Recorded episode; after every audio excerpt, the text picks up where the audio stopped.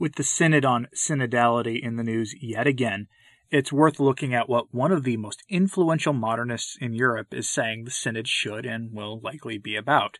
While many of the bishops have no idea what synodality even means, this lay theologian is excited at the possibilities of bringing the church up to date with the values of the world. If that song and dance seems familiar to you, it should. That was the stated purpose of the Second Vatican Ecumenical and Non-Binding Council, and that council, like this synod, had many bishops utterly unprepared for what was to come. We have no reason to think anything is different this time, so let's examine the changes in store for the Church. First, let's check in, though, with Paca Papa Francis, who is always a font of wisdom, especially when he's reading from a script at a public event, because it clearly means he meant to say what he said. He recently held one of his public addresses where he's seated and reads from his notes. I can't fault him for sticking to a script, I only point it out because he often says some odd or even targeted things towards the meanie poo poo headed trads when he's scripted. Now is really no different. See if you can spot the underlying irony that's in his statement, though. Quote, when we are tempted to judge others badly, as often happens, we must first reflect on our own frailty, how easy it is to criticize others, there are people who seem to have a degree in speaking poorly of others. Every day they criticize others, but look at yourself. You know what? That's a generally true statement. Our Lord says we must take the log out of our own eye before pointing out the speck in someone else's, but there is an irony in what Francis is saying here, since he spends a lot of his public time going after traditional Catholics. I wonder if he's aware of the irony. With the start of the Synod on Synodality, it's worth noting here that Francis in his mercy, permitted the U.S. Conference of Catholic Bishops to have an extension to their start date deadline. That's very nice of him, since the U.S. bishops had been dragging their feet on this, and by some reports, dragging their feet on purpose. The Synod is the main event in the Church for the next couple of years, and many people have debated on what this will be. Will it be a waste of millions of lay dollars in order to foist upon the Church some predetermined goals? Or will this just be a train wreck where the Jimmy Martins and the Sister Simone Campbells of the Church take over and make the aftermath of the Second Vatican Council look like a walk in the park by comparison? Your guess is as good as mine, but some members of the clergy are rightfully concerned that this thing is going to be focused on all the wrong things. Like so many other things in the church, some are worried that the main focus will be on secular issues, given some of the lay appointments made by the various Vatican offices lately. Who can be blamed for thinking that that is what is coming? One priest writing over at Gloria.tv wrote a lengthy piece on what the bishops should be focused on. No, I'm not going to read his whole Gloria.tv post. That, that would be ludicrous here. It is pretty long. But I do have a good quote from him, and his tone is respectful but forceful. He is addressing the bishops of the U.S. Conference of Catholic Bishops. He begins by pointing out that many of the bishops don't live in the real world when it comes to what they're focused on. And he's not wrong about that, to be honest. Then he lays out a challenge to the bishops. Quote, Therefore, I would like to make a request to our bishops that they may live in reality. I am referring to the Christian reality that challenges us through very concrete questions. Bishops, the great majority of baptismal sponsors are not practicing the faith. In addition, a large number of them live in sin, nuptially united under civil law and or in concubinage. What are you going to do about that? Bishops, the vast majority of children who make their first communion, do not return to Mass because their parents, not being practicing Catholics, no longer bring them. What are you going to do about that? Bishops, the vast majority of those who are confirmed, do not continue to practice the sacraments because they were confirmed only to have some papers and be able to be godparents at baptisms or for other merely formal reasons. What are you going to do about that?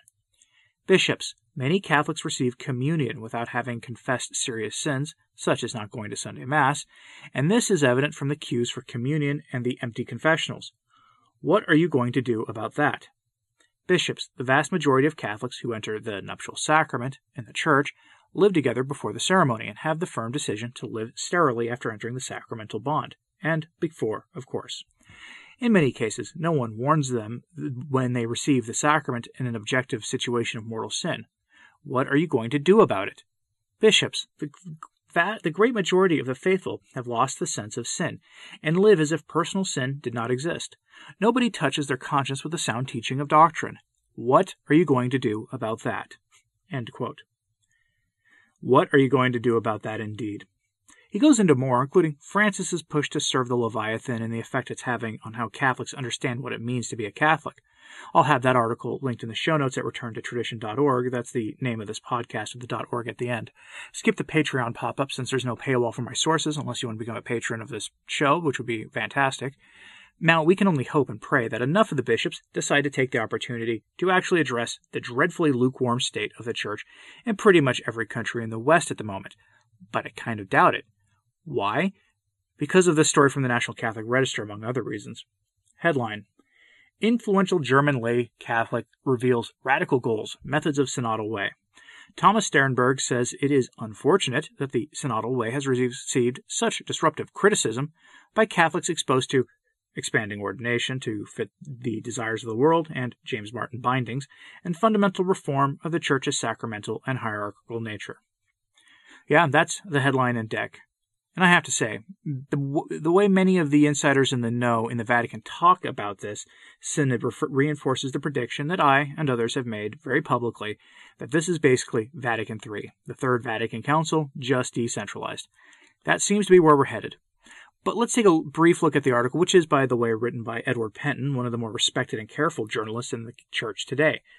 According to the story, quote, the outgoing head of the most influential Catholic lay group in Germany has detailed how he believes the German synodal way is geared toward influencing radical changes in the Church, and that a well prepared process is all important in securing such reform. In a revealing November 3rd interview with a German podcaster peppered with strident statements challenging the Church's established magisterium, Thomas Sternberg, president of the Central Committee of German Catholics, the ZDK, said church reform occurs as a process, and that if one doesn't hold discussions and initiate movements, then there will be no change. Theologian Sternberg welcomed the fact the issue of Father Brenda was being discussed, and added that thanks to Pope Francis's apostolic exhortation of Amoris Laetitia, the joy of love, the issue of blessing James Martin contracts has now been brought to the table. At the same time, he blamed canon law for having a quote unquote disastrous effect on the laity not allowing them to reach the levels of influence envisioned by the Second Vatican Council. End quote. Look, folks, some of you don't understand why traditional Catholics like myself take such umbrage with Vatican II. This guy here is a lay theologian and is apparently not considered a radical one either. He's considered fairly mainstream in Germany, whatever that means these days, and he's saying it. Maybe we should take them at their word when they tell us what they want to do to the church, in the name of the church, of course. And here's the thing I expect most of that to happen as a consequence of the synod.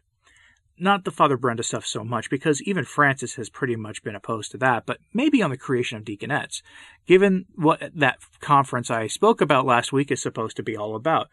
Remember, this thing will almost certainly be pre- predetermined in its outcome. They already know what they want to do in 2023 when this thing wraps up, so start watching the stories out of Rome and reading between the lines.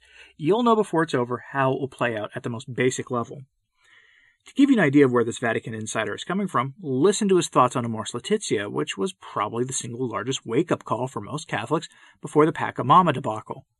Quote, Interviewed on a podcast called Himmelklar, Sternberg looked back on six years at the helm of the ZDK and began by saying that he is very happy that we have a pope whose writings I find wonderful for the most part, I could not have imagined twenty years ago that I would have given my children a text from the Pope on the subject of the nuptial sacrament and family in preparation for their own sacraments. But as Amoris Laetitia can really be recommended to everyone to read. It is a wonderful document. It is always worthwhile to read writings of this Pope, I find.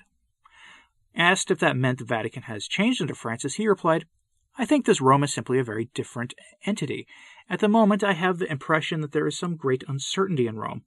On the one hand, the Pope repeatedly does and says things that do not fit a certain image of papal government, and so there are also uncertainties in the Curia.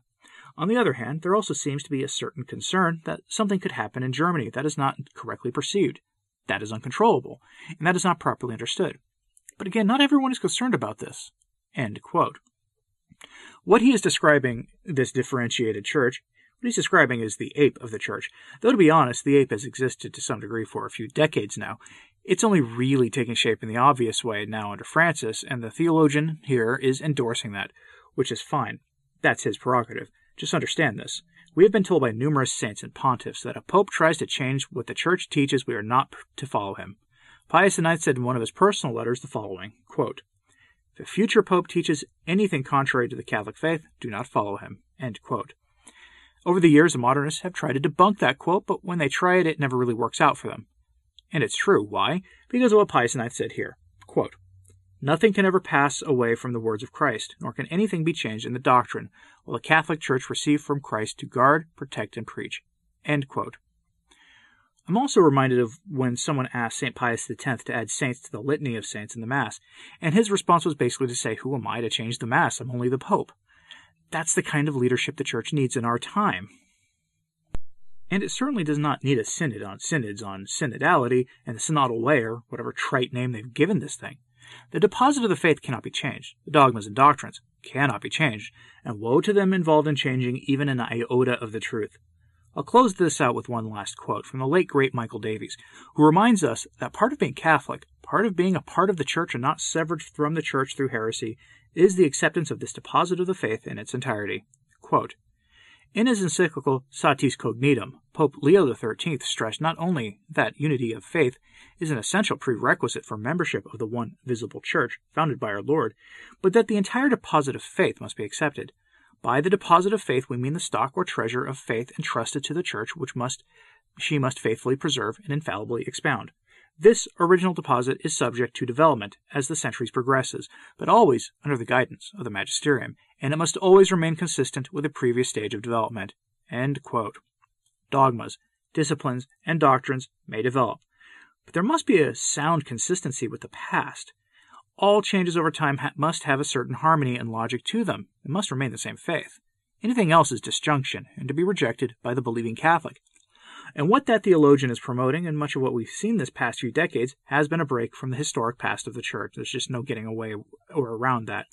And this synod represents quite possibly another such break. So please keep praying for the church in this time of transition. She certainly needs your prayers, and it just may be your path to sanctity.